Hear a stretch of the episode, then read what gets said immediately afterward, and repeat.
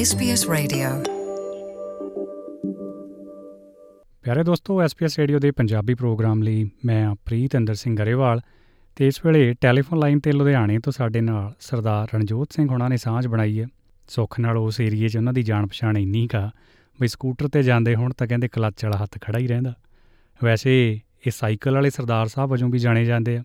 Cycle ਤੇ ਸਵਾਰ helmet ਪਾਈ ਮੰਜੀ ਸਾਹਿਬ ਕੋਟਾਂ ਦਰਾਹੇ ਵੱਲ ਨੂੰ ਜਾਂਦੇ ਕਈਆਂ ਨੇ ਵੇਖਿਆ।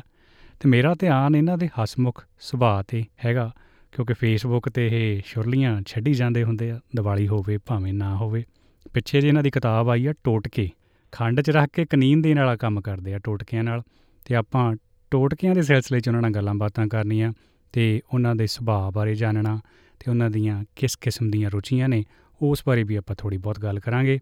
ਹਾਂਜੀ ਸਤਿ ਸ਼੍ਰੀ ਅਕਾਲ ਜੀ ਆਇਆਂ ਨੂੰ। ਅ, ਸਤਿ ਸ੍ਰੀ ਅਕਾਲ ਪ੍ਰੀਤਿੰਦਰ ਜੀ ਤੇ ਬਹੁਤ-ਬਹੁਤ ਧੰਨਵਾਦ ਤੁਸੀਂ ਮੈਨੂੰ ਮੌਕਾ ਦਿੱਤਾ ਕਿ ਮੈਂ ਆਸਟ੍ਰੇਲੀਆ ਦੇ ਪੰਜਾਬੀ ਵਸੋਂ ਵਾਲੇ ਆਪਣੇ ਭਾਈਚਾਰੇ ਨਾਲ ਗੱਲਬਾਤ ਆਪਣੀਆਂ ਮਿੱਠੀਆਂ-ਮਿੱਠੀਆਂ ਗੱਲਾਂ ਸਾਂਝੀਆਂ ਕਰ ਸਕਾਂ ਆਪਣੇ ਜ਼ਿੰਦਗੀ ਦੇ ਤਜਰਬੇ ਸਾਂਝੇ ਕਰ ਸਕਾਂ। ਛੋਟੀਆਂ ਗੱਲਾਂ 'ਚੋਂ ਬੜਾ ਕੁਝ ਪ੍ਰਾਪਤ ਹੁੰਦਾ ਹੈ।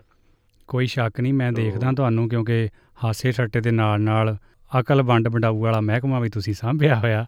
ਅੱਗੇ ਕੋਈ ਹੱਸੇ ਕਹਿੰਦੇ ਟੋਟਕੇ ਤੇ ਜਬਲੀ 'ਚ ਕੀ ਫ਼ਰਕ ਹੁੰਦਾ? ਮੈਂ ਕਿਹਾ ਜੀ ਜਿਹਦੇ ਤੇ ਤਾਂ ਲੱਗਿਆ ਹੋਵੇ ਤਵਾ ਉਹਨੂੰ ਤਾਂ ਇਹ ਲੱਗਦੀ ਹੈ ਜਬਲੀ ਤੇ ਜਿਹੜੇ ਹੱਸਦੇ ਹੋਣ ਉਹ ਫਿਰ ਟੋਟਕੇ ਸਮਝ ਕੇ ਹੀ ਹੱਸਦੇ ਆ। ਬਿਲਕੁਲ ਦਰੁਸਤ ਹੈ ਜੀ। ਬਾਕੀ ਇਹ। ਦਿਮਾਗ ਲਈ ਨੁਸਖੇ ਵੀ ਹੁੰਦੇ ਆ ਜਿਵੇਂ ਦਾਦੀ ਦੇ ਨੁਸਖੇ ਉਵੇਂ ਇੱਕ ਇੱਕ ਦੋ ਦੋ ਲਾਈਨ ਦੇ ਟੋਟਕੇ ਜੀ ਜੀ ਜੀ। ਤੇ ਇਹ ਟੋਟਕੇ ਤੋ- ਲਿਖਣ ਵਾਲੇ ਪਾਸੇ ਆਏ ਕਿਵੇਂ? ਮੇਰੇ ਖਿਆਲ ਪਹਿਲਾਂ ਤਾਂ ਫੇਸਬੁੱਕ ਤੇ ਹੀ ਲਿਖਦੇ ਹੁੰਦੇ ਸੀ ਤੁਸੀਂ ਥੋੜਾ ਬਹੁਤ। ਇਸ ਤਰ੍ਹਾਂ ਸੀਗਾ ਜਦੋਂ ਮੈਂ ਕਾਲਜ ਪੜ੍ਹਦਾ ਸੀਗਾ ਤੇ ਉਦੋਂ ਮੈਨੂੰ ਕੋਟੇਸ਼ਨਸ ਜਿਹੜੀਆਂ ਸੰਭਾਲਣ ਦਾ ਸ਼ੌਂਕ ਸੀ। ਤੇ ਮੇਰੀ ਇੱਕ ਪਹਿਲੀ ਕਿਤਾਬ ਆਈ ਸੀ next book of vision and wisdom ਉਹਦੇ ਵਿੱਚ ਮੈਂ ਜਿਹੜੀਆਂ ਇੰਗਲਿਸ਼ ਦੀਆਂ ਕੋਟੇਸ਼ਨਸ ਸੀਗੀਆਂ, ਉਹ ਕਲੈਕਟ ਕੀਤੀਆਂ ਸੀਗੀਆਂ। ਤੇ ਉਹ ਕਿਤਾਬ ਛਾਪੀ ਸੀ ਤੇ ਨਾਲ ਫੋਟੋਗ੍ਰਾਫੀ ਬੇਸ ਸੀਗੀ। ਉਸ ਤੋਂ ਬਾਅਦ ਜਦੋਂ ਸੋਸ਼ਲ ਮੀਡੀਆ ਨਾਲ 12 13 ਸਾਲ ਪਹਿਲਾਂ ਜੁੜਿਆ, ਤੇ ਉਹ ਮੈਂ ਜਿਹੜੀਆਂ ਇੰਗਲਿਸ਼ ਕੋਟੇਸ਼ਨ ਸੀਗੀਆਂ, ਕੁਝ ਪੰਜਾਬੀ ਵਿੱਚ ਟਰਾਂਸਲੇਟ ਕਰਕੇ ਪਾਉਣੀਆਂ ਸ਼ੁਰੂ ਕਰ ਦਿੱਤੀਆਂ।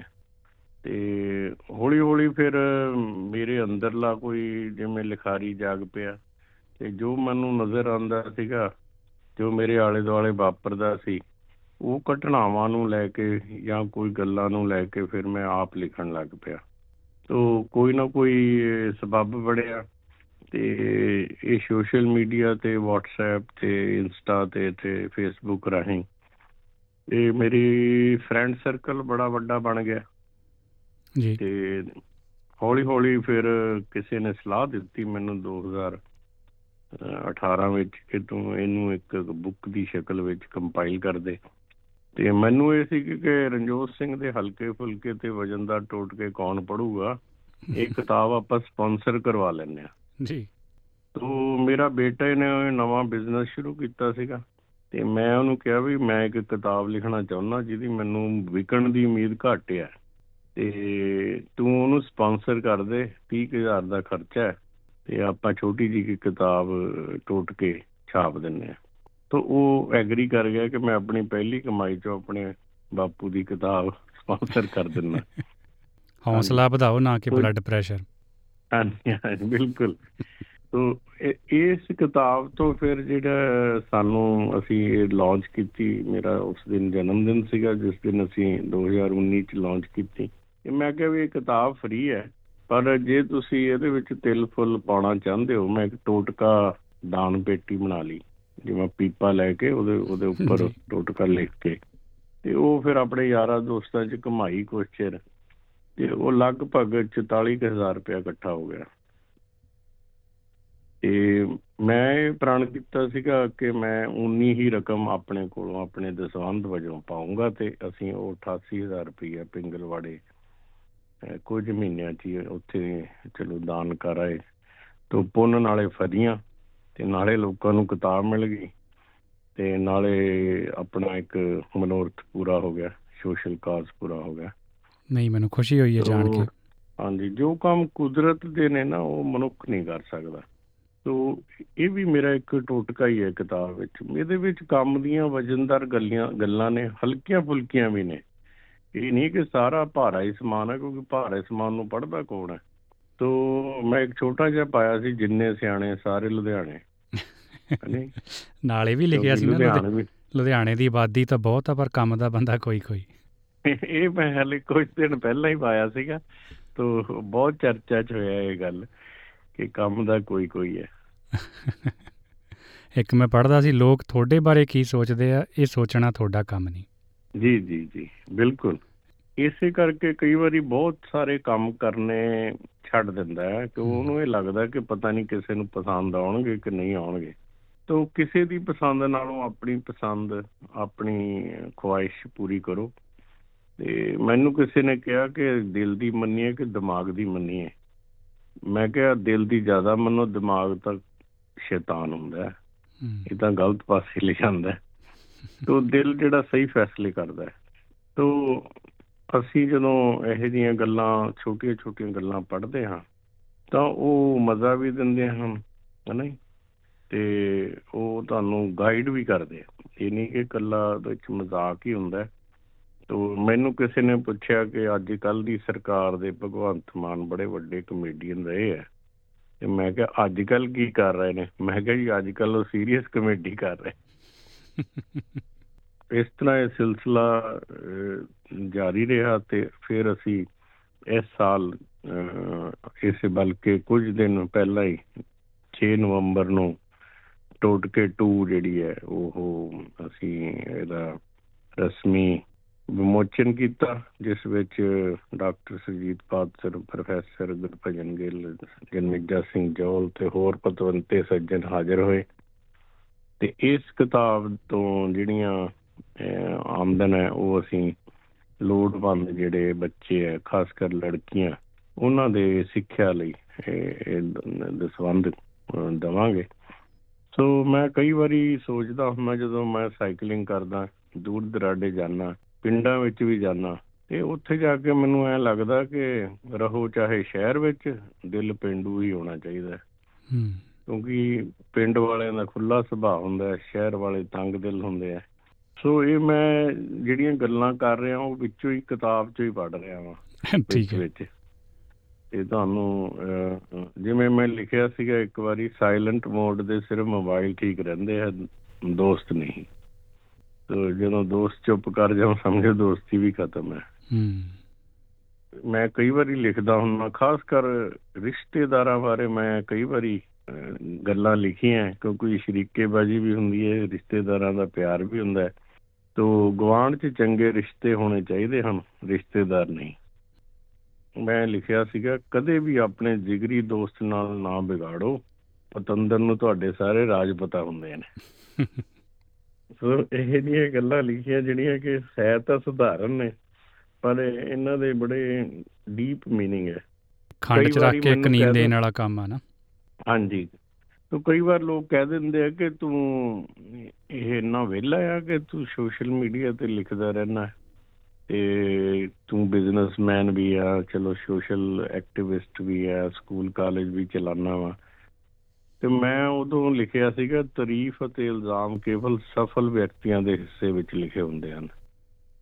ਤੋ ਜਿਹੜਾ ਬੰਦਾ ਸਫਲ ਹੈ, ਉਹਦੇ ਬਾਰੇ ਕੀ ਲਿਖੇਗਾ? ਕੋਈ ਮੈਨੂੰ ਅੱਜ ਤੱਕ ਕੋਈ ਅਸਫਲਤਾ ਦੀ ਕਿਤਾਬ ਨਹੀਂ ਮਿਲੀ। ਸਫਲਤਾ ਦੀ ਕੁੰਜੀਆਂ ਬਥੇਰੀਆਂ ਨੇ।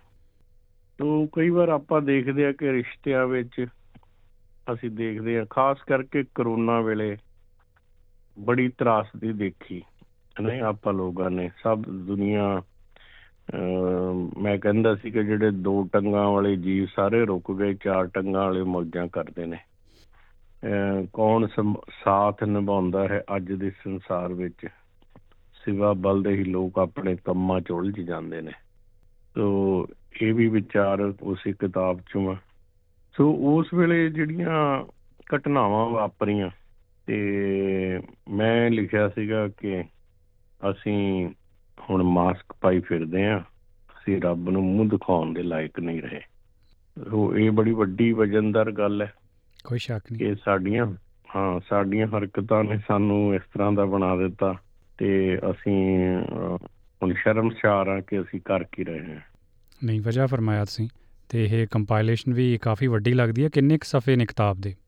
ਇਹ ਜਿਹੜੀ ਟੋਟਕੇ 1 ਹੈ ਇਹਦੇ ਵਿੱਚ ਤਕਰੀਬਨ 196 156 ਪੇਜ ਸਨ ਤੇ ਲਗਭਗ 5 ਟੋਟਕੇ ਸਨ ਇੱਕ ਪੇਜ ਤੇ। ਤੋਂ 7-800 ਟੋਟਕਿਆਂ ਦੀ ਕੰਪਾਈਲੇਸ਼ਨ ਸੀਗੀ। ਤੇ ਜਿਹੜੀ ਦੂਸਰੀ ਕਿਤਾਬ ਹੈ ਟੋਟਕੇ 2 ਇਹ ਮੈਂ ਛੋਟੇ ਰੂਪ ਵਿੱਚ ਨਵੇਂ ਜਿਹੇ ਫਾਰਮੈਟ 'ਚ ਜਿਵੇਂ ਆਪਣਾ ਗੁਟਕਾ ਸਾਹਿਬ ਹੁੰਦਾ ਉਸ ਸਾਈਜ਼ ਦੀ ਛਾਪੀ ਹੈ। ਇਹਦੇ ਵਿੱਚ 500 ਦੇ ਲਗਭਗ ਸਫੇ ਨੇ 500 ਹੀ ਟੋਟਕੇ ਨੇ।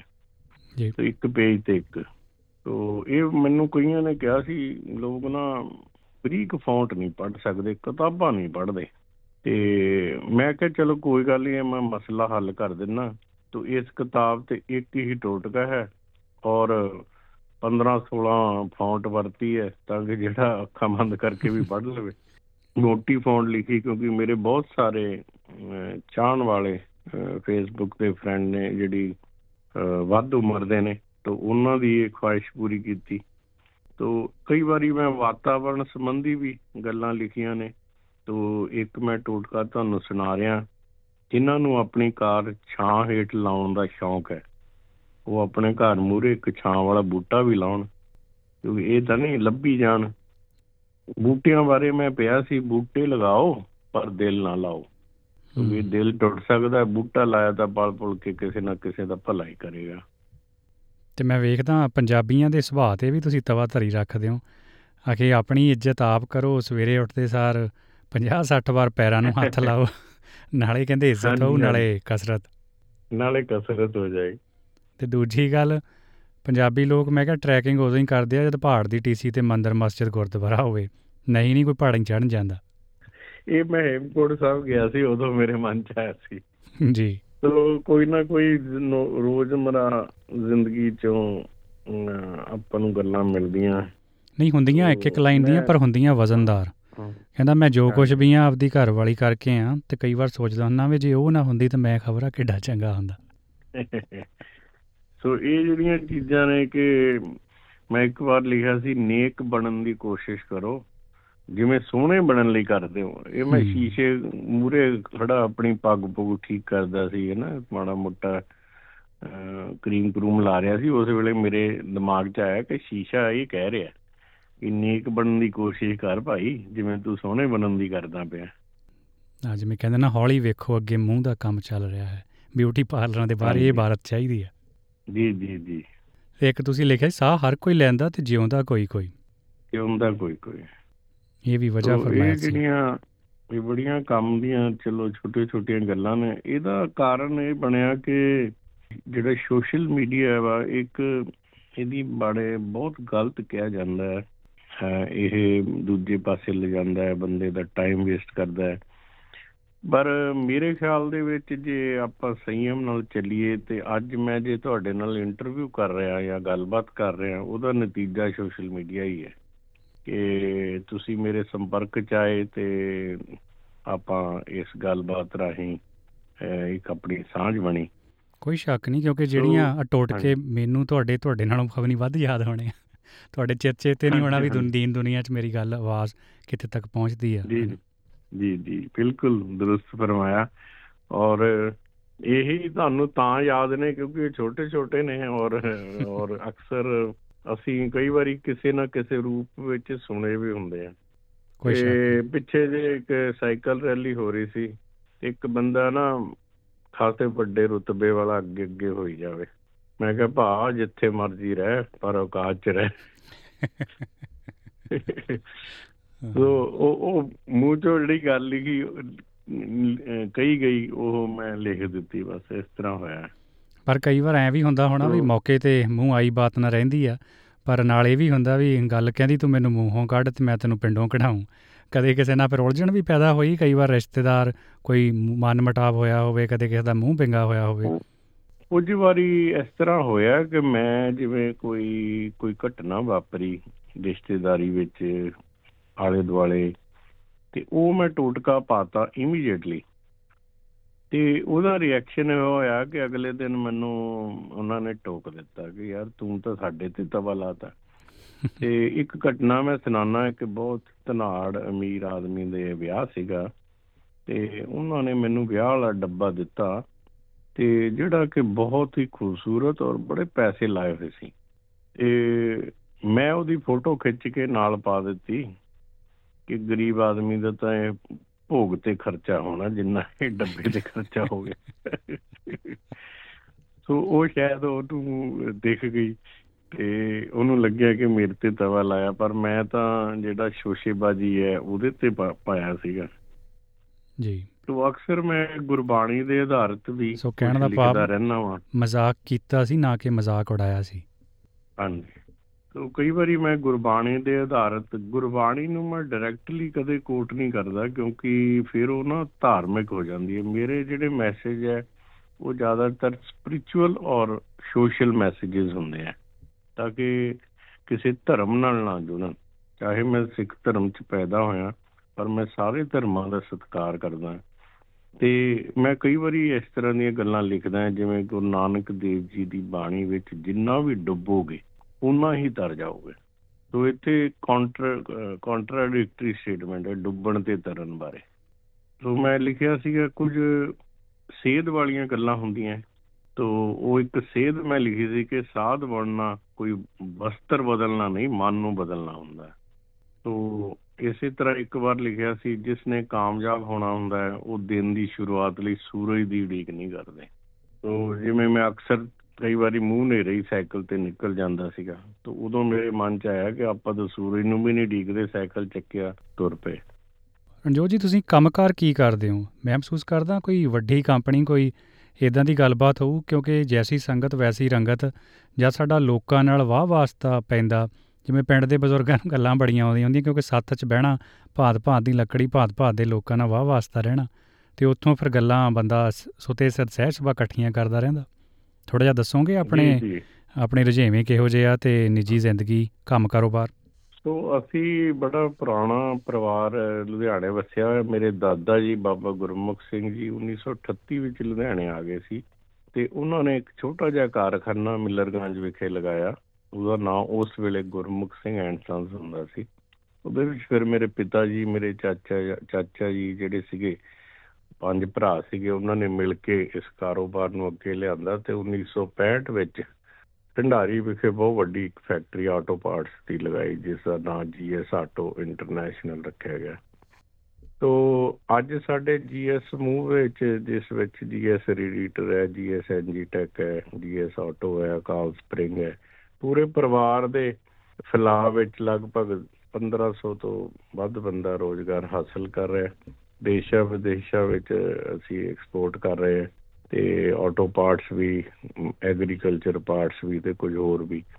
ਇਹ ਜਿਹੜੇ ਉਦਮ ਨੇ, ਇਹਨੇ ਕਿਉਂਕਿ ਮੈਂ ਪੇਸ਼ੇ ਵਜੋਂ mechanical engineer Guru Nanak ji college ਤੋਂ ਪਾਸ ਆਊਟ ਸੀ ਤੇ ਨਾਲ ਨਾਲ ਮੈਨੂੰ ਉਸ ਵੇਲੇ ਹੀ ਫੋਟੋਗ੍ਰਾਫੀ ਦਾ ਤੇ ਲਿਖਣ ਦਾ ਸ਼ੌਂਕ ਪੜਨ ਦਾ ਸ਼ੌਂਕ ਮੈਨੂੰ ਬਚਪਨ ਤੋਂ ਸੀ ਤੇ ਇਸ ਕਰਕੇ ਲਿਖਣ ਦਾ ਵੀ ਸ਼ੌਂਕ ਹੌਲੀ ਹੌਲੀ ਪੈਦਾ ਹੋ ਗਿਆ।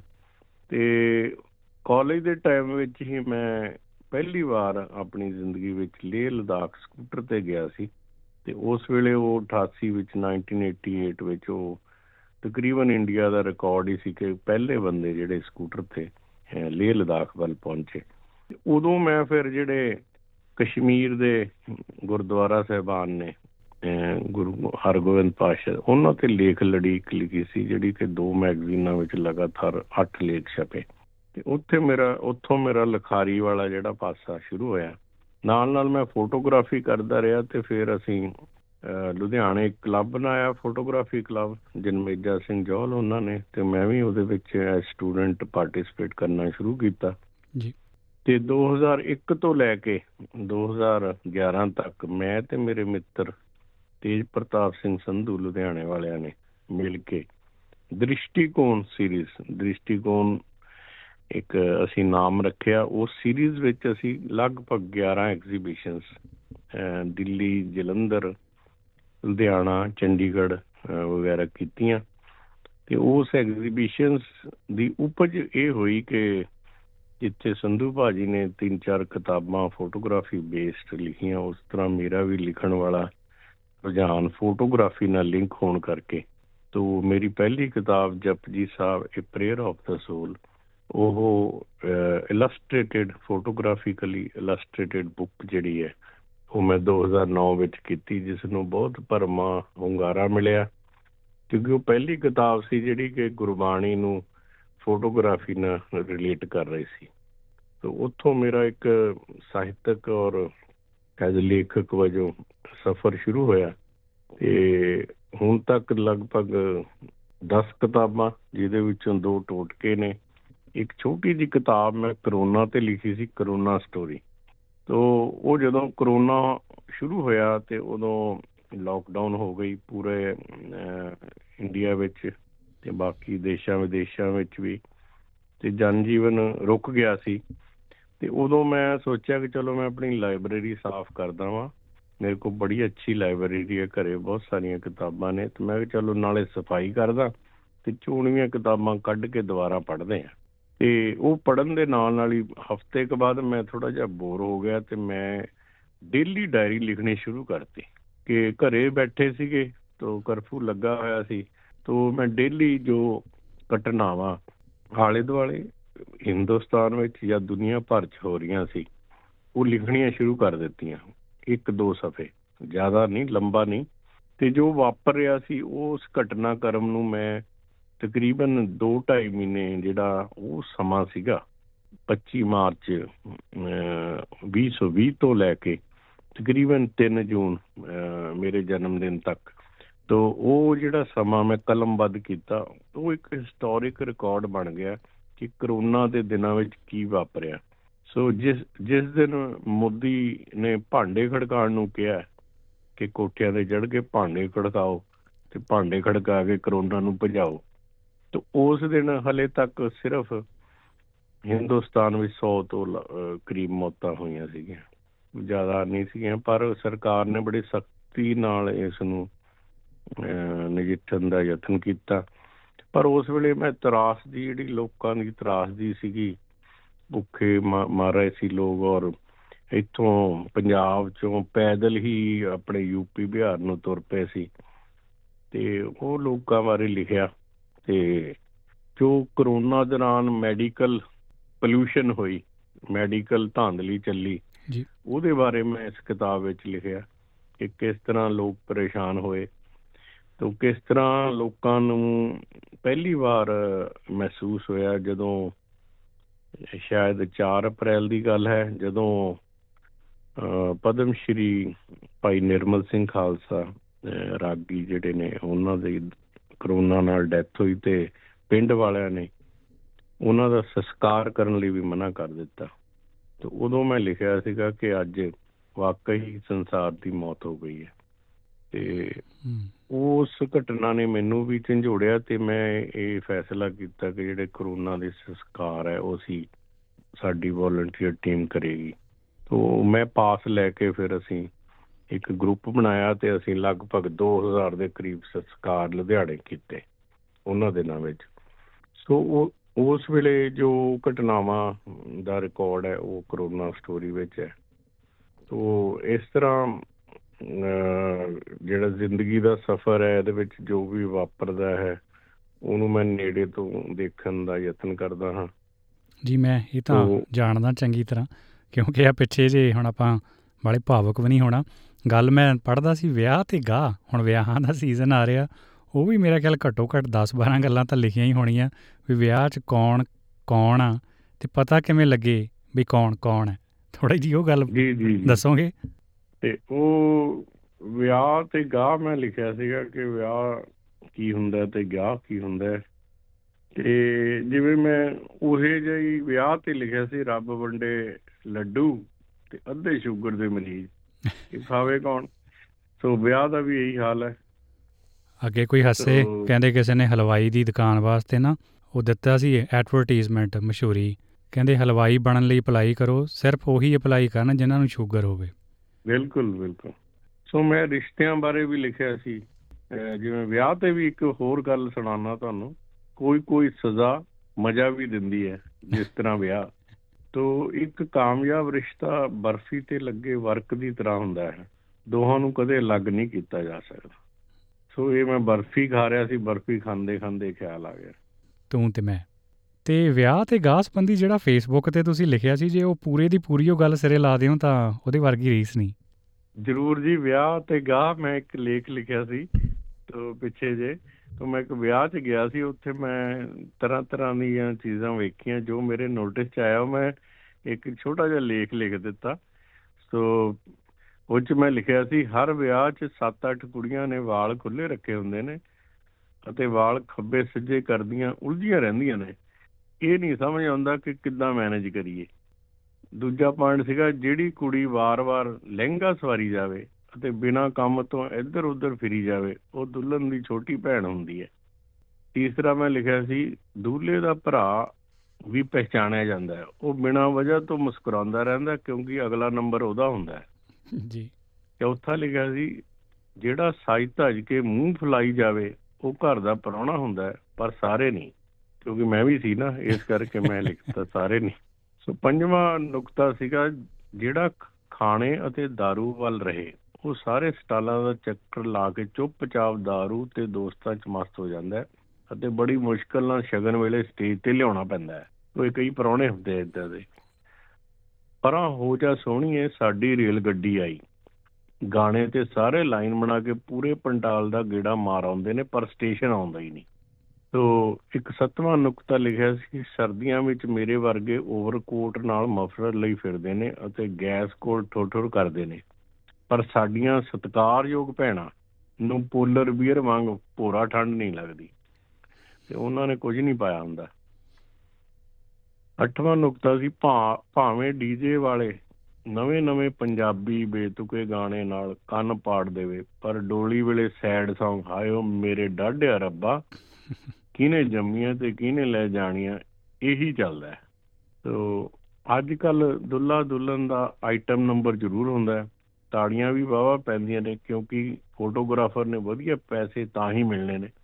ਇੱਕ ਵਾਰ ਹੱਥ ਫੜੇ ਹੁੰਦੇ ਨੇ ਫਿਰ ਸਾਰੀ ਉਮਰ ਹੱਥ ਛਡਾਉਣ 'ਚ ਲੱਗ ਜਾਂਦੀ ਹੈ। ਦਸਵਾਂ ਸੀਗਾ ਸਨੈਕ ਅਤੇ ਖਾਣੇ 'ਚ ਵਾਵਾ ਤੇਲ ਘਿਓ ਤਰਦਾ ਹੁੰਦਾ ਪਰ ਡਾਈਟ ਕੌਸ਼ੀਅਸ ਬੰਦੇ ਵੇਟਰ ਤੋਂ ਸੁੱਕੀ ਰੋਟੀ ਮੰਗਵਾ ਕੇ ਸਟਾਈਲ ਮਾਰਦੇ ਨੇ। ਹਲੇ ਖੋਜ ਜਾਰੀ ਹੈ ਅਗਲੇ ਐਪੀਸੋਡ ਦਾ ਇੰਤਜ਼ਾਰ ਕਰੋ। ਸਹੀ ਹੈ ਸੋ ਇਹ ਮੈਂ ਤੋ ਮੈਂ ਹੁਣ ਵਿਆਹ ਬਾਰੇ ਹੋਰ ਲਿਖੂੰਗਾ ਜਦੋਂ ਮੈਨੂੰ ਅਬਜ਼ਰਵ ਹੋਏਗਾ। ਨਹੀਂ ਨਹੀਂ ਵਧੀਆ ਚੀਜ਼ਾਂ ਲਿਖੀਆਂ। ਹਾਸਤਿਆਂ ਦੇ ਘਰ ਵਾਸਤੇ ਪਰ ਕਈ ਵਾਰ ਹਾਸੇ ਦਾ ਮੜਾਸਾ ਬਣ ਜਾਂਦਾ। ਵਧੀਆ ਲੱਗਿਆ ਜੀ। ਰਣਜੋਤ ਸਿੰਘ ਜੀ ਤੁਹਾਡੇ ਨਾਲ ਗੱਲਾਂ ਬਾਤਾਂ ਕਰਕੇ ਤੇ ਹਲਕੀਆਂ ਫੁਲਕੀਆਂ ਵੀ ਨੇ ਗਿਆਨ ਦੇਣ ਵਾਲੀਆਂ ਵੀ ਨੇ ਤੇ। ਕੋਸ਼ਿਸ਼ ਕਰਾਂਗੇ ਇਹ ਟੋਟ ਕੇ ਸੁਣਨ ਵਾਲਿਆਂ ਤੱਕ ਪਹੁੰਚਦੇ ਕਰਨ ਦੀ। ਮੈਂ ਅਖੀਰ ਵਿੱਚ ਇਹ ਕਹੂੰਗਾ ਸਾਰਿਆਂ ਨੂੰ ਕਿ ਜ਼ਿੰਦਗੀ ਗੋਲ ਗੱਪਿਆਂ ਵਰਗੀ ਹੁੰਦੀ ਹੈ। ਪੇਟ ਤਾਂ ਭਰ ਜਾਂਦਾ ਹੈ, ਪਰ ਮਨ ਨਹੀਂ ਭਰਦਾ। ਤੋ ਦੋਸਤੋ, ਬਹੁਤ ਬਹੁਤ ਧੰਨਵਾਦ ਪ੍ਰੀਤਿੰਦਰ ਜੀ, ਤੁਹਾਡਾ ਵੀ ਧੰਨਵਾਦ ਕਿ ਤੁਸੀਂ ਮੈਨੂੰ ਸਰੋਤਿਆਂ ਨਾਲ ਰੂਬਰੂ ਕੀਤਾ। ਤੇ ਉਮੀਦ ਹੈ ਕਿ ਇਹ ਕੰਮ ਦੀਆਂ ਗੱਲਾਂ ਨੇ ਤੇ ਚਾਹੇ ਹਲਕੇ ਫੁਲਕੇ ਤਰੀਕੇ ਨਾਲ ਕਹੀਆਂ ਗਏ ਨੇ, ਪਰ ਇਹ ਤੁਹਾਡੇ ਬਹੁਤ ਕੰਮ ਆਉਣਗੀਆਂ। ਬਹੁਤ ਬਹੁਤ ਸ਼ੁਕਰੀਆ, ਬਹੁਤ ਬਹੁਤ ਧੰਨਵਾਦ। ਮਿਹਰਬਾਨੀ ਜੀ ਸਤਿ ਸ਼੍ਰੀ ਅਕਾਲ You're with SBS Radio.